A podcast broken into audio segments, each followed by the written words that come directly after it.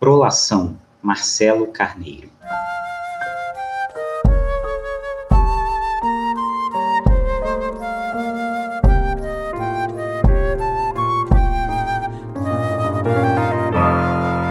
Olá, eu sou Heitor Oliveira e esse é o podcast da Oficina de Criatividade Sonora. Para saber mais sobre esse projeto, acesse teatrodeinstrumentos.blogspot.com e siga o nosso perfil no Instagram, ocres.ft. Hoje eu vou conversar com o compositor Marcelo Carneiro e nós vamos conhecer a peça dele chamada Prolação. Para iniciar essa conversa, eu vou chamar o Marcelo para ele se apresentar e dar um alô para quem está ouvindo aí o podcast. Olá, é, Heitor, muito obrigado pelo convite. Meu nome é Marcelo Carneiro. É, eu sou compositor, eu eu comecei minha, a minha atividade profissional como guitarrista. É, eu tenho formação como guitarrista e violonista também. Eu estudei composição depois com Guilherme Bauer, Rodolfo Caesa.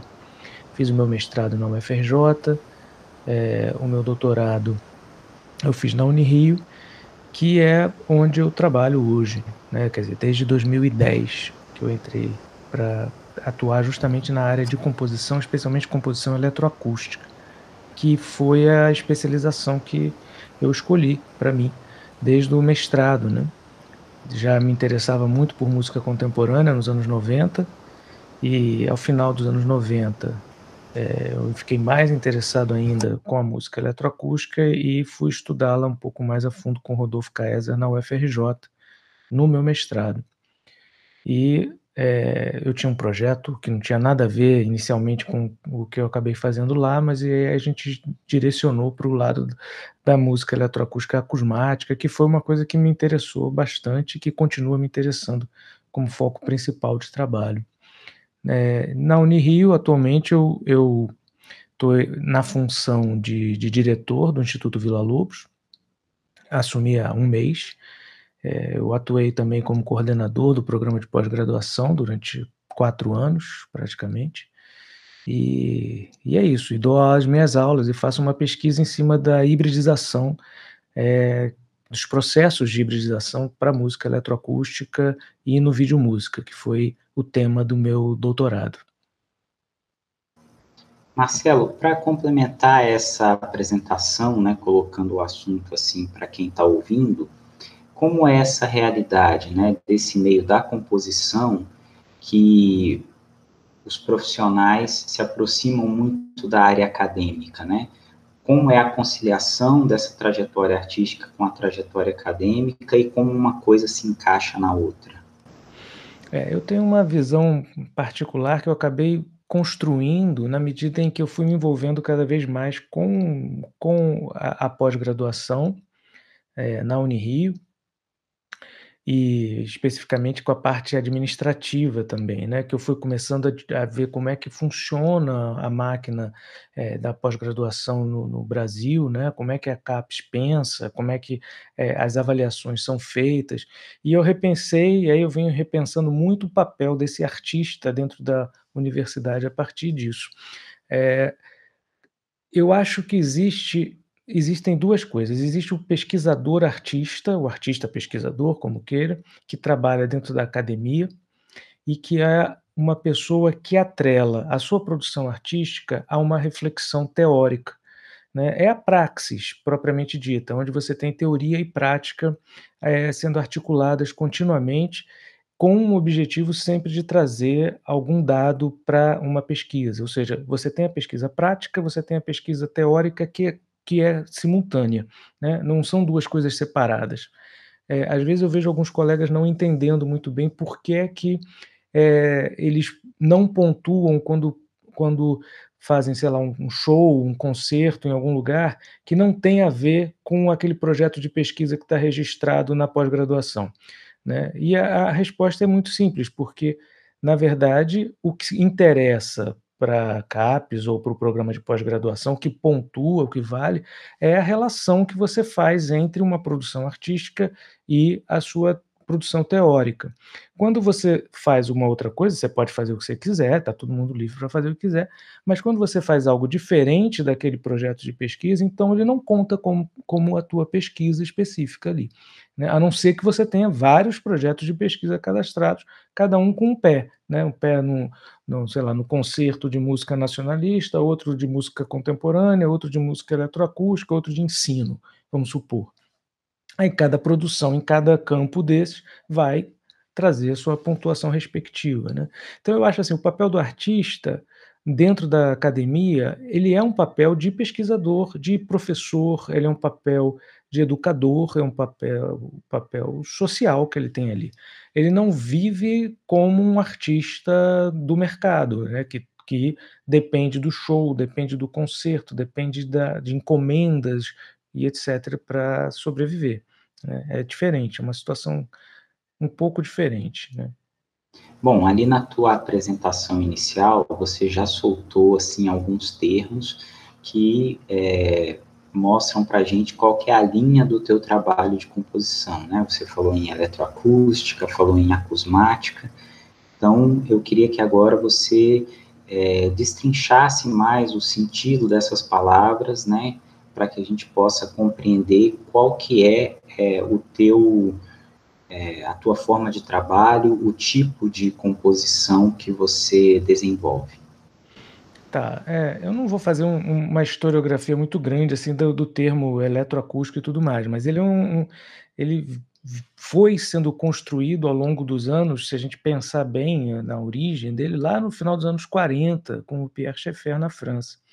É, Trata-se, na verdade, de uma maneira de você encarar a produção musical, a criação musical, não apenas a partir da nota, não apenas a partir dos instrumentos, dos ritmos é, marcados, metrificados e etc., mas a partir de todo o universo sonoro que você tem disponível né, na sua escuta e que você consegue gravar ou sintetizar esse material sonoro é, e trabalhar com ele, compor com esse material sonoro. Então pode ser desde um apito de trem, pode ser um passarinho, pode ser um, um, um barulho de, do mar, ou pode ser um som que você usou, criou no seu sintetizador. Pode ser as notas também, podem ser os instrumentos também.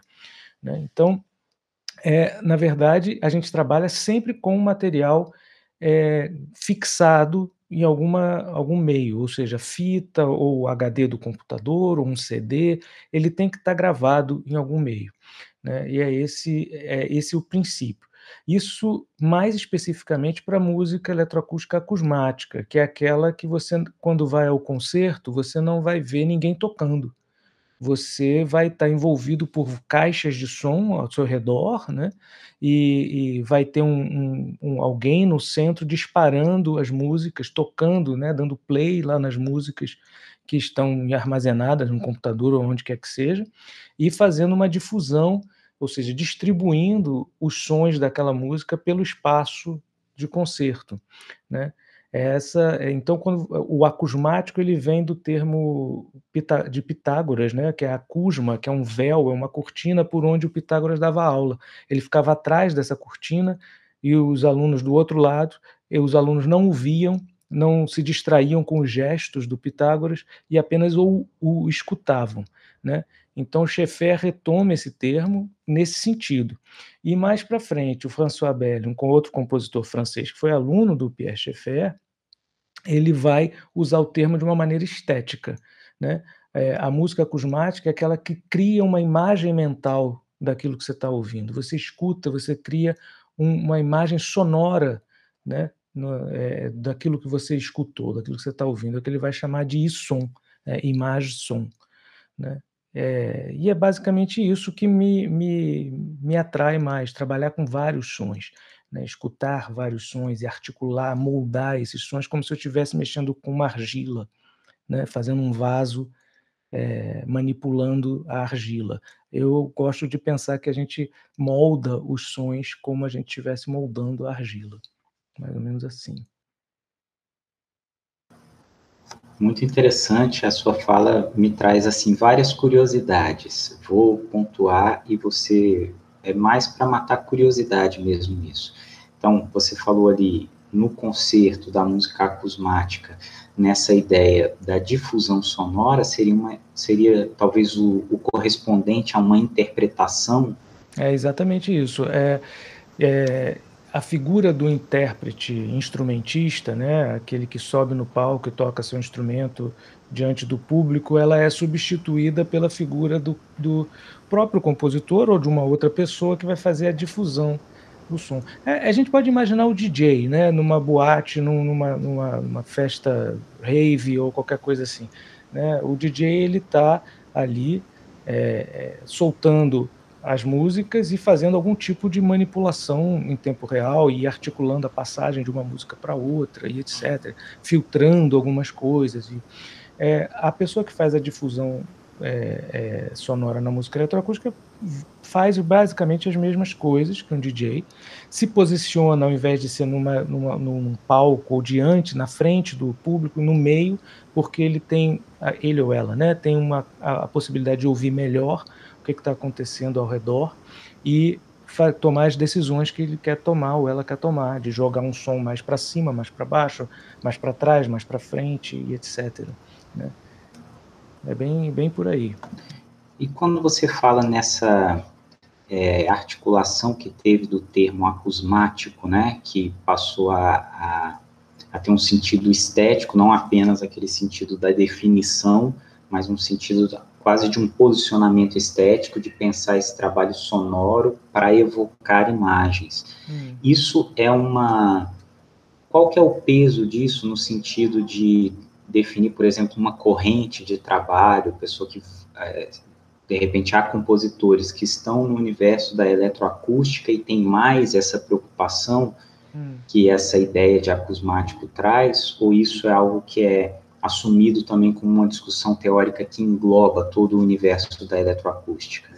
Tem, tem, eu acredito que existam das duas formas, né? Uma, uma visão do acusmatismo, que é uma visão pura e simplesmente do espaço de escuta, né? É, é uma maneira de você escutar, que é a maneira acusmática de escutar. Se a gente for pensar bem, quando você está ouvindo música no aparelho de som da sua casa, você não está vendo os músicos, né?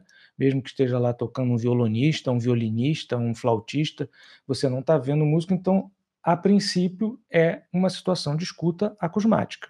Você não vê o intérprete, né? Por mu muitas vezes você imagina até o intérprete tocando, né? Você pode até imaginar o flautista tocando a flauta, o violonista o violão, mas é, você não está vendo essas pessoas de fato, né? É o que o François Buel vai chamar de uma, uma escuta acusmática banal, não no sentido pejorativo, mas no sentido corriqueiro né, da escuta. É, vira uma estética a partir do momento em que, que outros fatores começam a, a, a prevalecer. A questão da imagem sonora ela é muito mais do que simplesmente você imaginar, por exemplo, o intérprete tocando uma música, ou imaginar o, mar porque você ouviu um som que te remete ao, ao, som do mar. É muito mais do que isso. É, o Ferdinand Saussure, né, o, o, o linguista, e ele vai falar que a imagem sonora, e aí ele vai usar o termo dessa maneira, a imagem sonora é quando você, por exemplo, escuta a sua própria voz na sua cabeça quando você está pensando, né? Você conversa com você mesmo. Isso seria uma imagem sonora. É, você criar algum, algum traço referencial mental daquele som que você está escutando, né? Ah, eu escutei um som que parece um apito, né? Mas você não está ouvindo, não está imaginando um apito. Você pode imaginar uma cor, você pode imaginar uma forma, você pode imaginar na verdade você pode ter uma sensação e essa sensação ela pode ser uma imagem, né?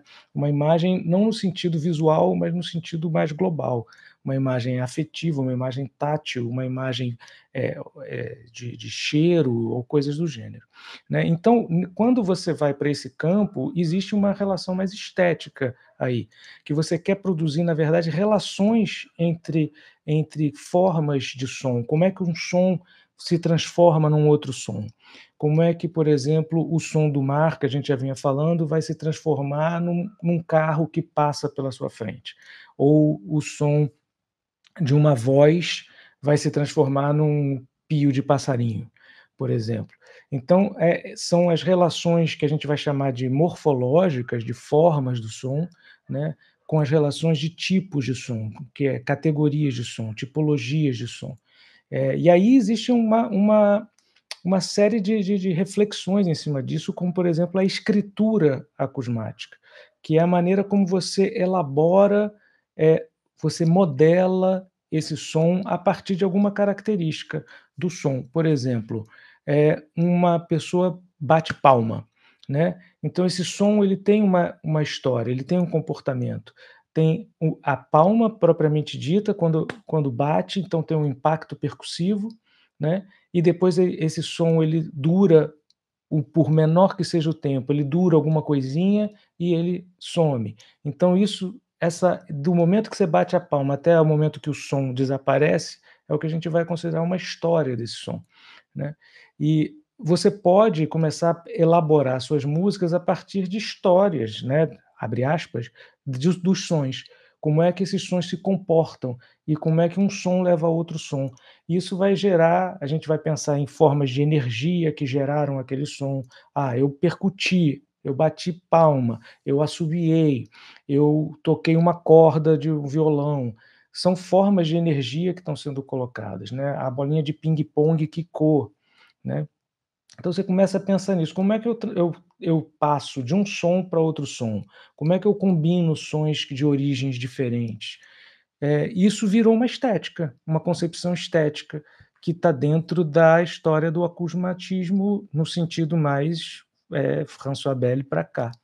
Né? Isso é a minha visão, assim como eu vejo. Se você vai trabalhar a música eletroacústica como existe, né? que é a música eletroacústica mista, que você tem um instrumentista tocando e interagindo com uma parte gravada, uma parte eletroacústica, né? É, não necessariamente você vai partir para essa vertente da escritura acusmática. Você vai partir para uma, pode partir por uma outra, um outro viés, um outro caminho, né? É, e nem todo compositor de música eletroacústica vai é, aprofundar na escritura acusmática, nos conceitos de acusmatismo tem várias vertentes. O cara pode ir para música mista, como eu falei, pode ir para música eletrônica em tempo real. Tem várias, várias. No cardápio tem uma porção de, de pratos, né? E aí o compositor cria, escolhe o prato que ele prefere, o que ele quer naquele momento. Acho que é por aí. Não sei se eu te respondi adequadamente. Respondeu, respondeu. E aí, essa tua fala do cardápio é, foi o encontro de uma curiosidade também que me ficou na tua fala inicial e que a gente já pode fazer o link disso para começar a falar da peça Prolação, que a gente vai ouvir ao final do episódio, que é se a composição acusmática admite toda e qualquer possibilidade sonora como ponto de partida, né? Você falou desde ruídos cotidianos até os sons dos instrumentos também, como já é mais comum no, em outros repertórios musicais, né?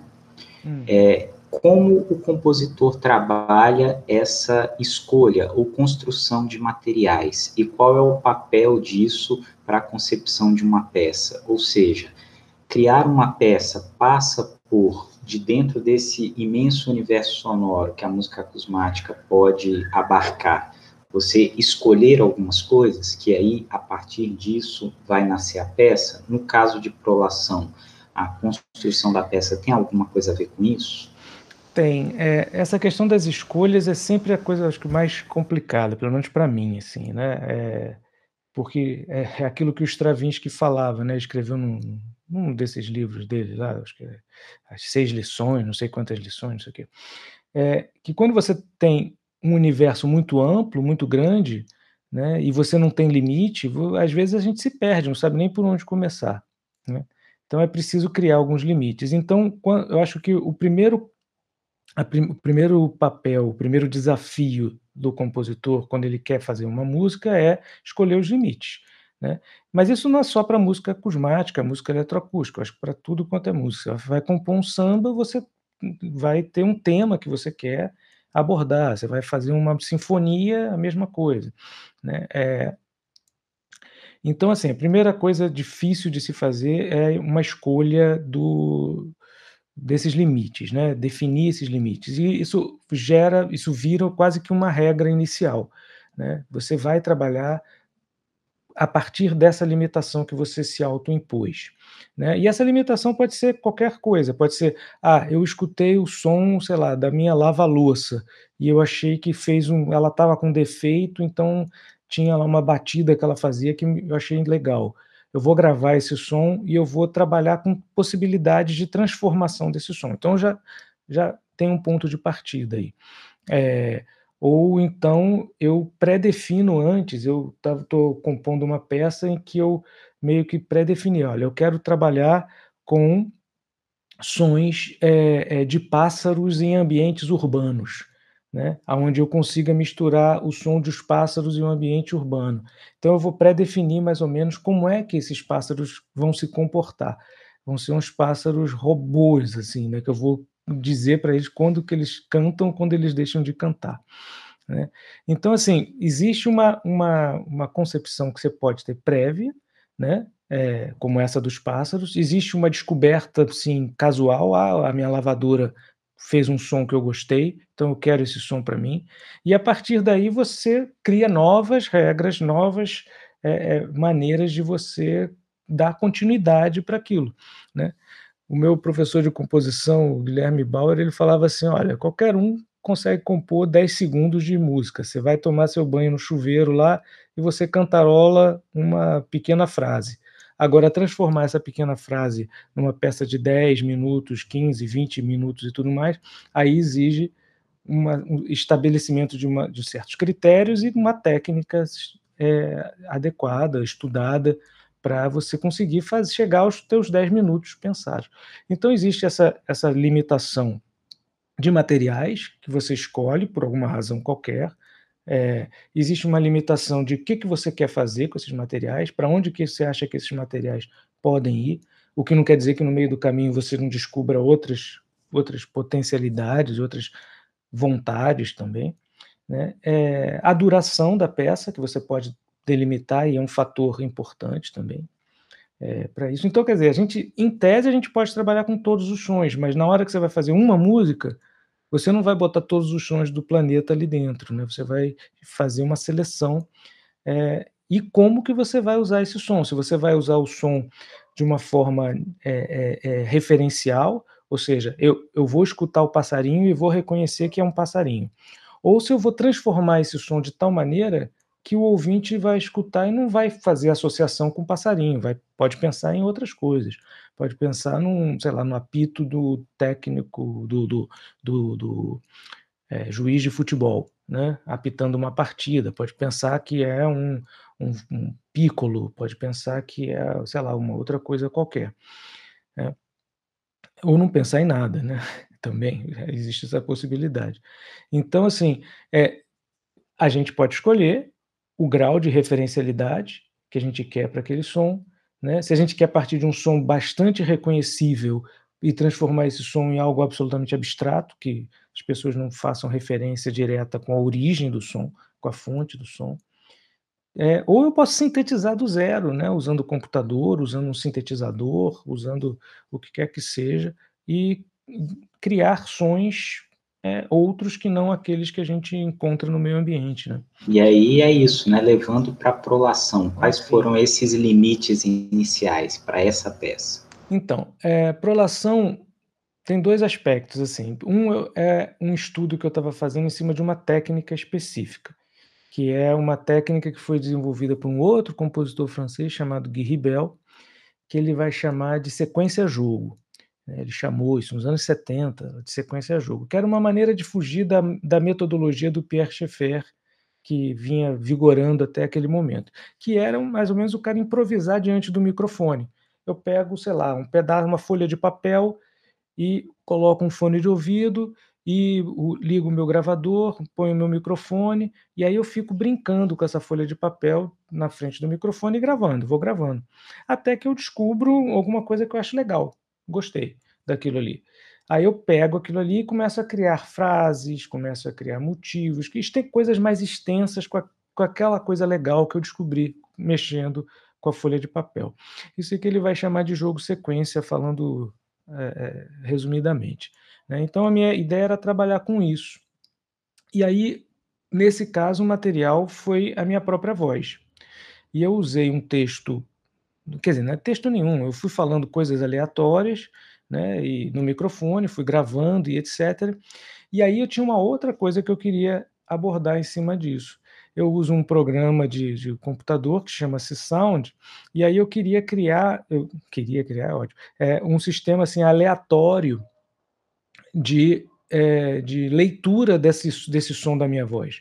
Então, se eu comecei falando Oi, como vai você? Eu queria que o, o, o, programa pegasse trechos é, é, aleatoriamente do Oi, como vai você e misturasse isso. E aí ficava uma coisa meio bagunçada, meio até irreconhecível. E depois ir usando isso para transformar outros sons e fazer outros sons seguirem o ritmo que o programa criou com a minha voz. Né?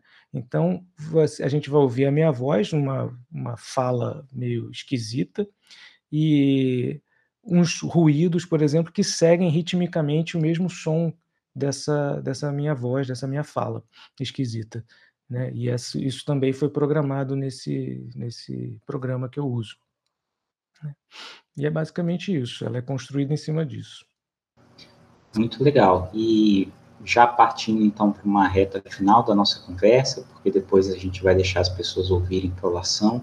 Tem algo mais que você gostaria de acrescentar sobre a peça para quem vai ouvir?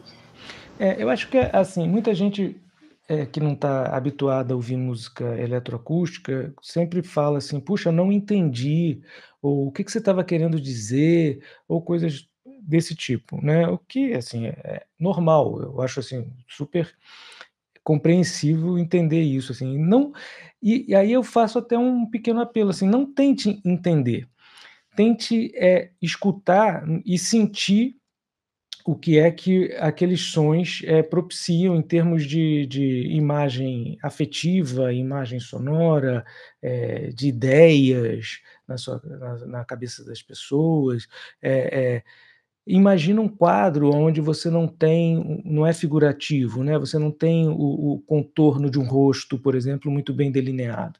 Né? Imagina que seja apenas, sejam apenas é, é, indicações que pode ser um rosto, pode não ser, pode ser a minha voz, pode não ser, pode ser, né? E aí é tenta ver como é que acompanhar é, o movimento do som é, e tentar se movimentar junto né, mentalmente com esse som, ou fisicamente com esse som. Né? Entrar num mundo assim é, desconhecido, um mundo paralelo, universo paralelo, de outra dimensão. Acho que é mais ou menos isso, assim, não sei. E divirta-se, né? Assim, eu acho que o mais importante é a gente também, quer dizer, o mais importante não, mas talvez uma coisa bastante importante é a gente se divertir também com aquilo que a gente está ouvindo e, e participando, fazendo. Né? Acho que é por aí. Legal, muito obrigado. Eu conversei com o compositor Marcelo Carneiro e a gente vai encerrar esse episódio ouvindo a composição acusmática dele, Prolação, com a duração de aproximadamente 7 minutos e 30 segundos.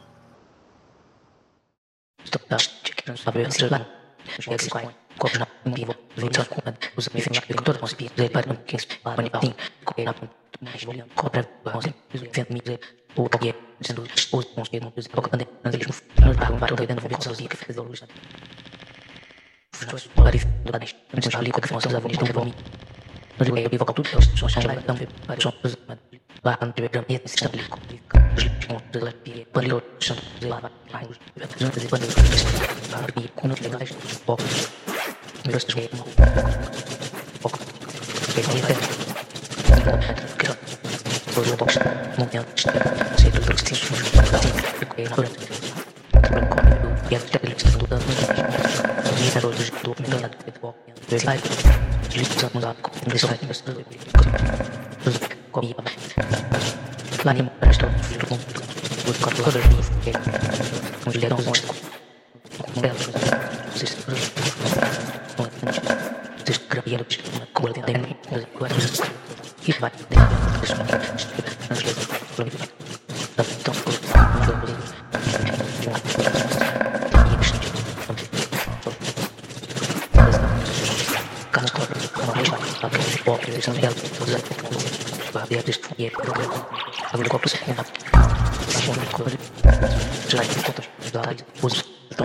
Enquanto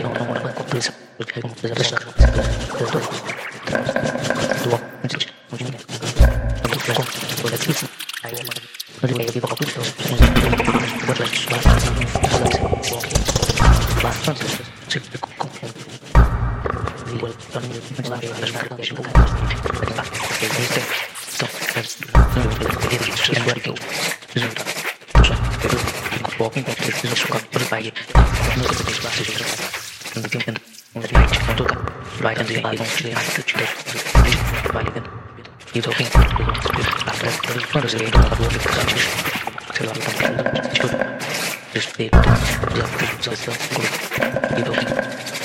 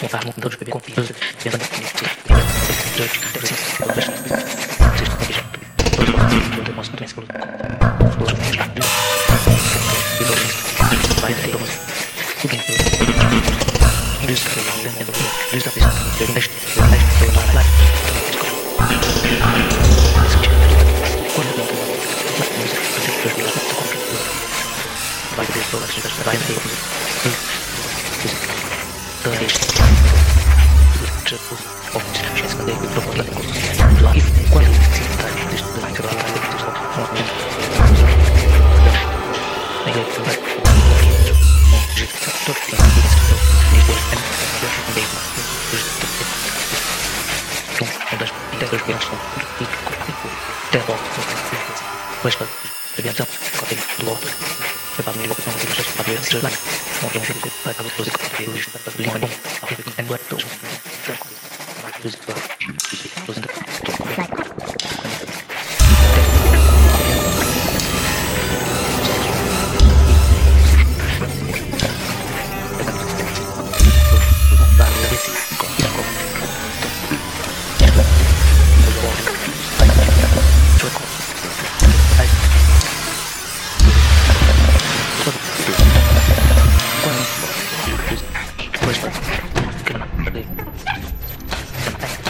Dankeschön.